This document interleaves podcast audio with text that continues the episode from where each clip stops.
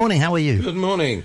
Well, you know, actually, it's not a good time. I think, like many people in Hong Kong, and I think we need to start with this, it's a very, very worrying time over the fate of Liu Xiaobo, who looks as though he may well be near to dying. It's very hard to talk about this because, I mean, this man has done, made enormous sacrifices for freedom of speech, for liberty, and for all these things. And he ends his days in a hospital, in prison. He's not been released. He's on so-called medical parole. His wife is there, who's effectively under house arrest. Whether what will happen to her in the future is unknown. And you have to battle your way through this morass of vile doublespeak. You know, the Chinese authorities self-righteously saying foreign countries must not be allowed to interfere. They then invite a German and an American doctor to the hospital to examine him. And then, without their permission, without the doctor's permission, without the permission of the patient or his family, they then broadcast the video of the doctors looking at Liu Xiaobo in bed and censor it, you know, so they distort what the doctors are saying. And they shouldn't be doing that at all. Well, anyway, they shouldn't be doing it, number one. If you are doing it, you know, it's a vile thing to chop up what's actually been said by the doctors. I mean, it's just a lie. And then to say, well, you know, we mustn't have foreigners interfering in the internal affairs of China. They did it. But what they mean is you mustn't have foreigners speaking out on behalf of China's only Nobel laureate, the Peace Prize laureate. There isn't anybody else who falls into that category. Of course, he was never free to go and collect it, but the honour remains to him. And you then come down here to Hong Kong. I mean, the thing you can say about Hong Kong is we are in the only place in China where this matter can be freely discussed. That's very important. And we can't lose sight of that. But, you know, last night in the legislature, the various members of the pro-democracy camp tried to introduce a petition to speak about Liu Xiaobo, president of the council, without giving any reasons whatsoever. I think because there are none, just simply said, no, can't do that. And all the mongrels who you expect to put their hands up to do as they're told, put their hands up to do as they're told. These are midgets of the political system compared with a giant like Liu Xiaobo. They don't even, you know, they barely rank even, you know, in a minor league in comparison. But, you know, they're sitting there self-righteously going, oh, rules and procedures. In past, if you like, similar, of course there's no similar cases, but in things like this in the past, has there been that freedom, if you like, to discuss those things in a similar way in LegCo? Or is this an unusual... No, there have been petitions in LegCo. I mean, you know, we have to all pretend that the liaison office doesn't now exercise this heavy hand on both the business of government and the business of the legislature, not to mention elections. We have to pretend that isn't happening. And I just saw a pig flying across the studio while we were pretending that. But you know, in the past, these things have happened. And in fact, if I'm not mistaken, I'll say it, I'm not 100% sure, but I seem to remember that there was a petition congratulating Liu Xiaobo on getting the Nobel Peace Prize. I might be wrong about that. That was certainly proposed at the time. So, you know, this... Andrew Leung now just... He is so frightened by having once shown a bit of backbone in accepting the right of legislators to take their oath again. And, you know, he was sort of sat upon and pummeled and told, you know, you're pro-government, shut the what's it up. That now he's scared of his own shadow and, you know, we'll just do nothing. So that doesn't bode well, does it? Does not bode well at all. But, I mean, and I'm also... and now I have to apologise to the listener because the listener contacted me last week and was very, very annoyed with me for saying nice things about Carrie Lam. And I did stress, I say in my own defence, I did stress last week that it was week one. And, you know, in week one, perhaps you can do that sort of thing. But week two has shown. Carrie Lam was asked about Liu Xiaobo. Mm. And she said, and this is correct, she said, you know, under one country, two systems, I'm responsible for Hong Kong, I'm not responsible for affairs in the mainland. If she'd have stopped there, it wouldn't have been great, but it would have been okay. Mm, it would have been, but she didn't, of course.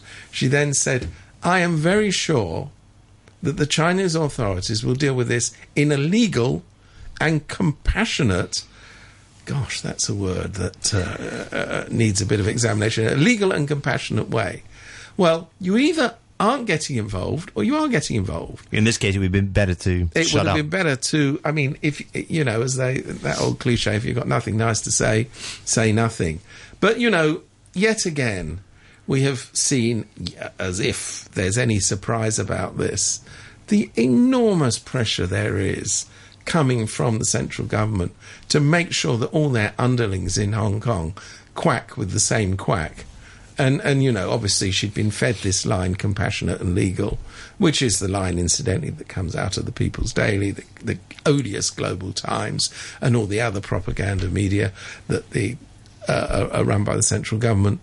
But, you know, she could have also said, I mean, you know, this is in dreamland, but she could have also said, look, it is not my business to tell the central authorities what to do in the case of Liu Xiaobo. But I understand in Hong Kong there's very strong feeling about this, and I can convey that to them. Mm. I mean, that would be quite easy to do, wouldn't it? But quite easy to say it. Quite easy to say it. I don't think that there is a cat's chance in hell of her doing anything like that. It's extremely, extremely disappointing, because she kind of got off to an okay start, but you know, the trench which is lined by the mortal remains of C.Y. Leung is sitting there ready for her to jump into it. And I'm just, you know, I mean, it's week two. She's already edging away towards the trench. The art of politics is interesting, isn't it? Because it is it is about how you say something as much as what you actually say, isn't it? Yeah. If you say it in the right way, you can appease a lot of people. And what you don't say. Yeah. You know? There's a lot of what you don't say that matters here. The worst politicians are always those who say too much.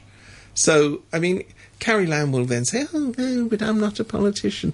But then she claims to have won an election. So, you know, cake, eat it, you know, decide which of those two you are before you moan about the fact that people are now treating you as a politician. If you claim to have won an election, you're a politician.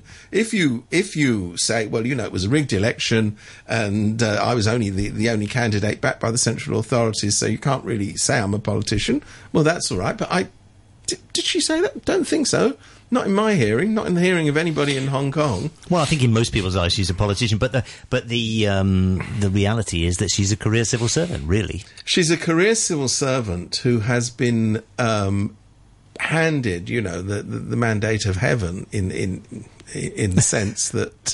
that's one way of saying it. It's one way of saying it, isn't it? In the sense that, you know, she was selected by the central government to become the chief executive, and went through the farcical process of a so-called election in which 777 people voted for her out of a population of 7.1 million. But anyway, you know, let's not get stuck on the figures.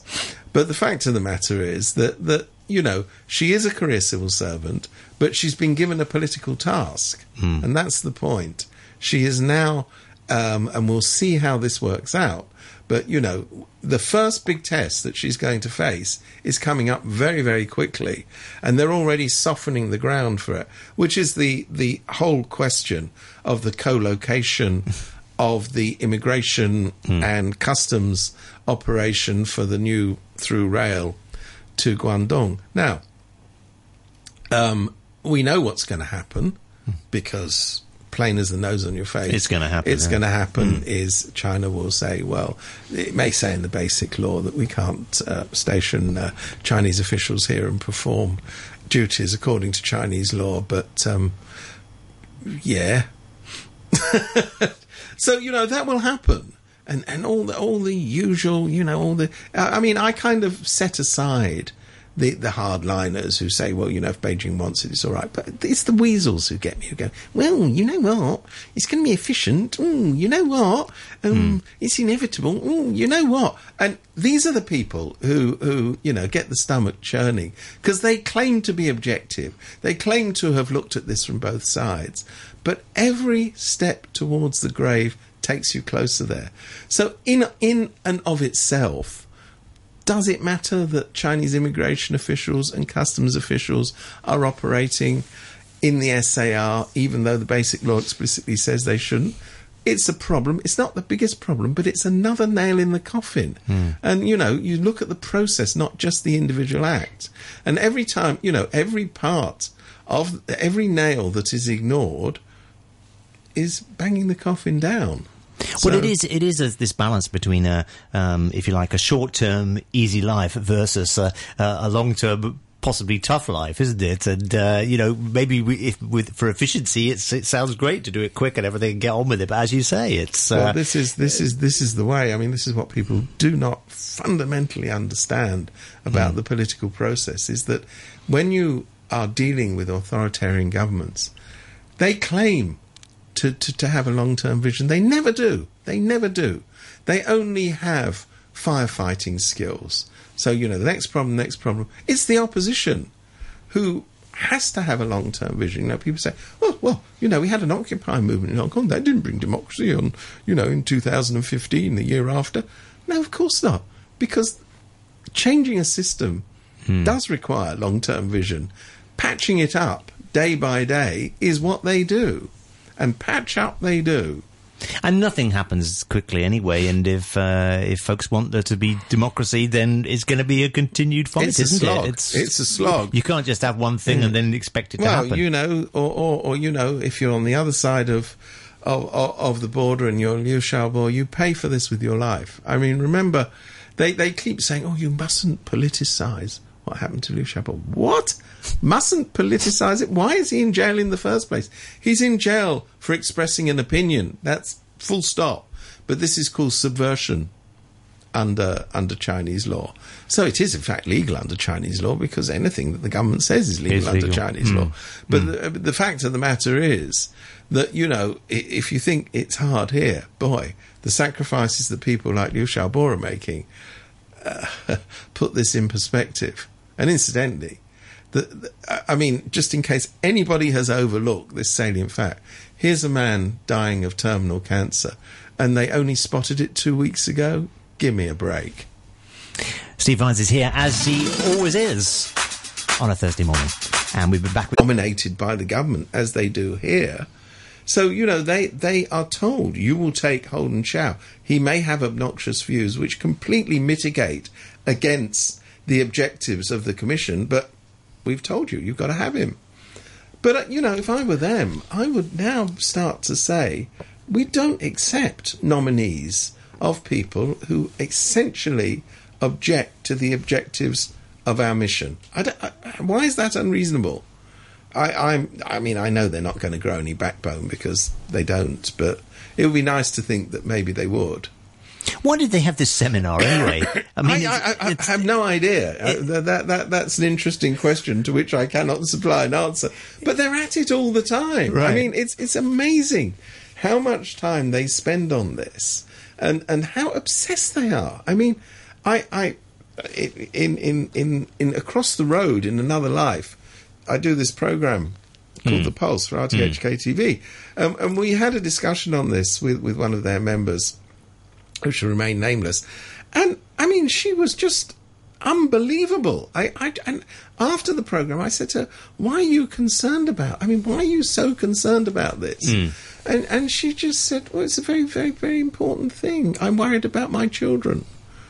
And I'm thinking, oh, really? Okay. So do you think that this kind of, if you like, for want of a better word, policy comes from within the DAB, from within those local people, or is this something that is really being reflected of... I mean, obviously the mainland has its rules on this kind of stuff, but are the two joined here, or is it coming up? No, I think this is the pernicious influence, if I may say so, and I hope the listener doesn't object, but it is the pernicious, the influence of the Christian Church here, because the Christian Church in Hong Kong, and I'm referring to all denominations of it, are particularly backward on this particular question. And they happen to be, because they run some of the best schools in Hong Kong, and they are so overrepresentative, that's Christians, in the bureaucracy. You know, a lot of practicing Christians at the highest levels of bureaucracy, including Carrie Lam, who claims that she was called by God to become the chief executive. I didn't know God had time for really? That, but apparently he did. Mm. You know, they have a very disproportionate influence in Hong Kong, because of course the majority of people in Hong Kong are not Christian. Well, I suppose that's one thing, isn't it? But and perhaps they have the influence, but it's certainly not reflective of the Christian Church in many other parts of the world, is it? No, I mean the Christian Church, as everybody knows, is deeply divided over this. Mm. But there are pockets of deep social conservatism in the Christian Church, which, you know, for example, have been diminished, particularly in Europe. But here, you know, in Africa, in the Middle East, where there's survivors of the Christian Church, deeply, deeply socially conservative. Is this one of these? Is this sort of symptomatic of something which comes up from time to time, and that view that Hong Kong is sort of locked in this sort of time capsule? Well, it does seem to be, you know, 40 years ago or whatever the date is. I mean, Hong Kong, you know, Hong Kong, which sells itself as Asia's world city. Okay, don't laugh. But that's the slogan. You know, I mean, Hong Kong is a place where if you're in a same-sex relationship and you're offered a job here, you can't bring your partner. You know, I mean, even in America, and goodness knows, there are some strange things going on in Washington now.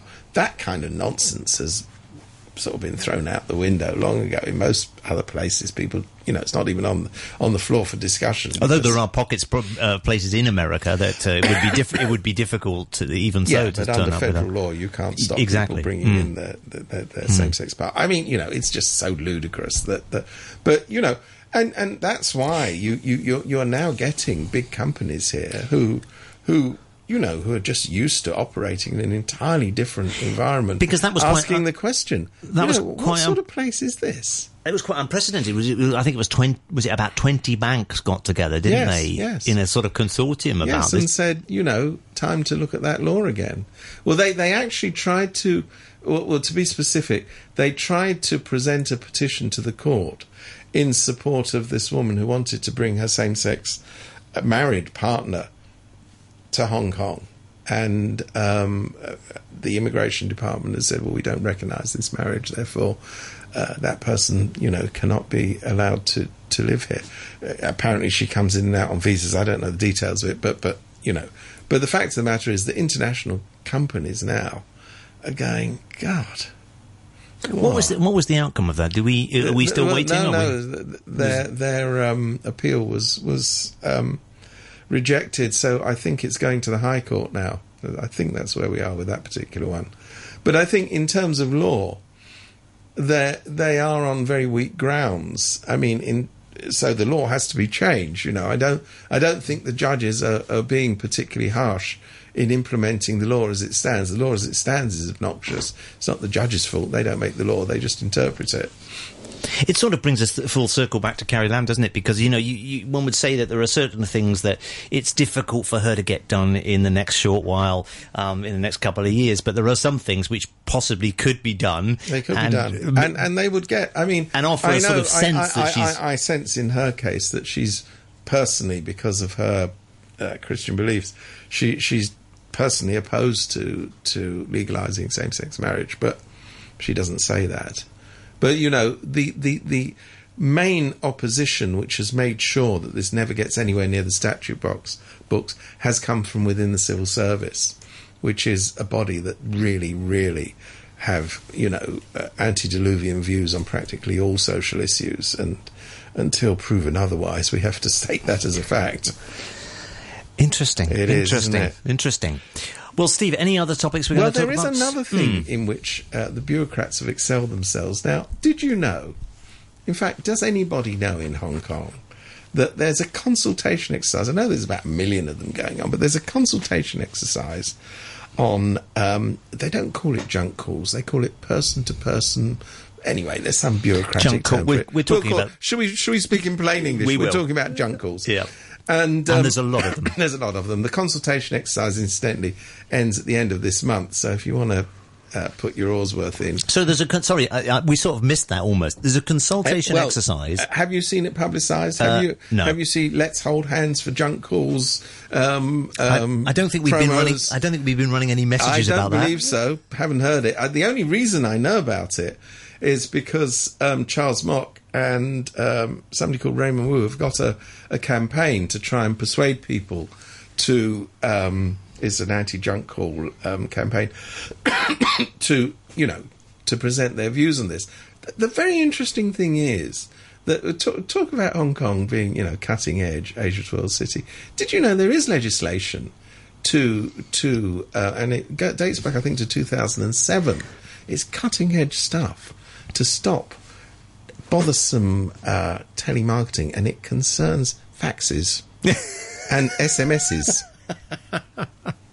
So if your fax machine, listener, is no longer clogged up with unwanted telemarketing, it's because there's a law. They're as cutting edge as you could possibly be. There was a time, wasn't there? And it was probably, let me think, it was probably about 1998 or 2000 when the faxes were a problem, and it took till 2007 and then to fix it. And by then, faxes were practically used by no one except for me, of course. So, in 2 years ago, they commissioned experts. Hello, expert. Are you with us still? Hmm. Experts were commissioned to look into this, because who knew that it was a problem? Gosh, I mean... And the experts decided, because, you know, all these expert inquiries are always designed to make sure you don't have to do anything. So they only looked at what they called so-called warm calls. So that means, for example, if you bought a radio, I'm so old-fashioned, you bought a computer, apparently they're the latest thing, or you subscribed to some telecom service, you were considered somebody potentially interested. Mm. Therefore, it's all right to call you. So somebody had given your number, no doubt the people who sold it, or they'd sold... You can actually sell these numbers to people who collect them and bang them on. Anyway, so only those people were counted, and they discovered that, oh this is hardly a problem. There's only about, 200,000-odd of these calls a day. On the other hand, Charles Mok and his colleagues have looked into this, and they found it's more like a third of the population of Hong Kong are bothered. That includes me, incidentally. And me. By junk calls. Mm. So that means millions per day. Yeah, I mean, I get probably two or three a day. Yeah. You're the lucky one. So. Yeah, no, honestly, they are a right pain in the very rear end. Mm. So they've put out, and again, I have to tell the listener how sad my life is because I've read it, a 35-page consultation document on this, which points out, and their master argument for doing F all in all this time is, what is it, 70,000 people or something, or it is actually, I thought 7,000, I don't know. Actually, it's 7,000 people are employed, making these nuisance calls. And, if it wasn't for that, you have to think about what would they do? What would they do? Well, there is... I mean, you're scraping the barrel for reasons not to do anything. But, you're talking about a society that has full employment, where most employers can't fill jobs. It's a pathetic little argument. And then they go on in this document about, there are ways around the rules. Gosh, did you know there's ways around every single law that you've ever thought of? There's ways around theft laws, but does that mean we don't legislate against theft? I would say not. So how does someone take part in this consultation? Is it at... Well, you go to the very fine government website and you look... I can't remember which of the bureau is doing this. It must be OFCA or someone like that, is it? No, it's actually a direct government department. Huh. But anyway, if just type into your search engine... telemarketing calls, I think is what they call it. But of course there is a, they go, it's really complicated to legislate. No, it isn't. What you do is you may not be able to identify who's making the calls. It's quite true. They may come from India, they may come from wherever. But the fact of the matter is, you sure as hell can identify the products because that's what they're selling. So when, you know, I get a call from, as I have many times, from the Bank of East Asia or from one of the telecom companies, I don't know who's made the call, but I sure as hell know what the product is. And do you think this is why they're not legislating? Because that would mean actually taking effective action. It would mean putting some of Hong Kong's biggest companies in the dock and saying, I don't care who you've commissioned to make these calls, but they're flogging your products and you shouldn't be doing it. Well, it seems like it's the Commerce and Economic Development Bureau that are doing this. And it started on May the 11th. Yeah. And, it's till the end of this month, I believe, is the consultation. They've only received about 100 responses far. No surprise if... Because nobody knows about it. Members of the public may send in their views direct by email to p2pcalls@cedb.gov.hk. By fax... Yes, by fax. You can send it to 28276646. Steve, that's for you. Can you send in an SMS? I'm just wondering. You can send by post. Yes, post, that's good. No SMS. No, that's a blow. That's a blow. No what? It's a body blow. Anyway, contribute if you want to. Interesting to hear about that as ever, Steve. Thanks very much for your views on all of these things. Much appreciated. See you next week, Thursday. Excellent.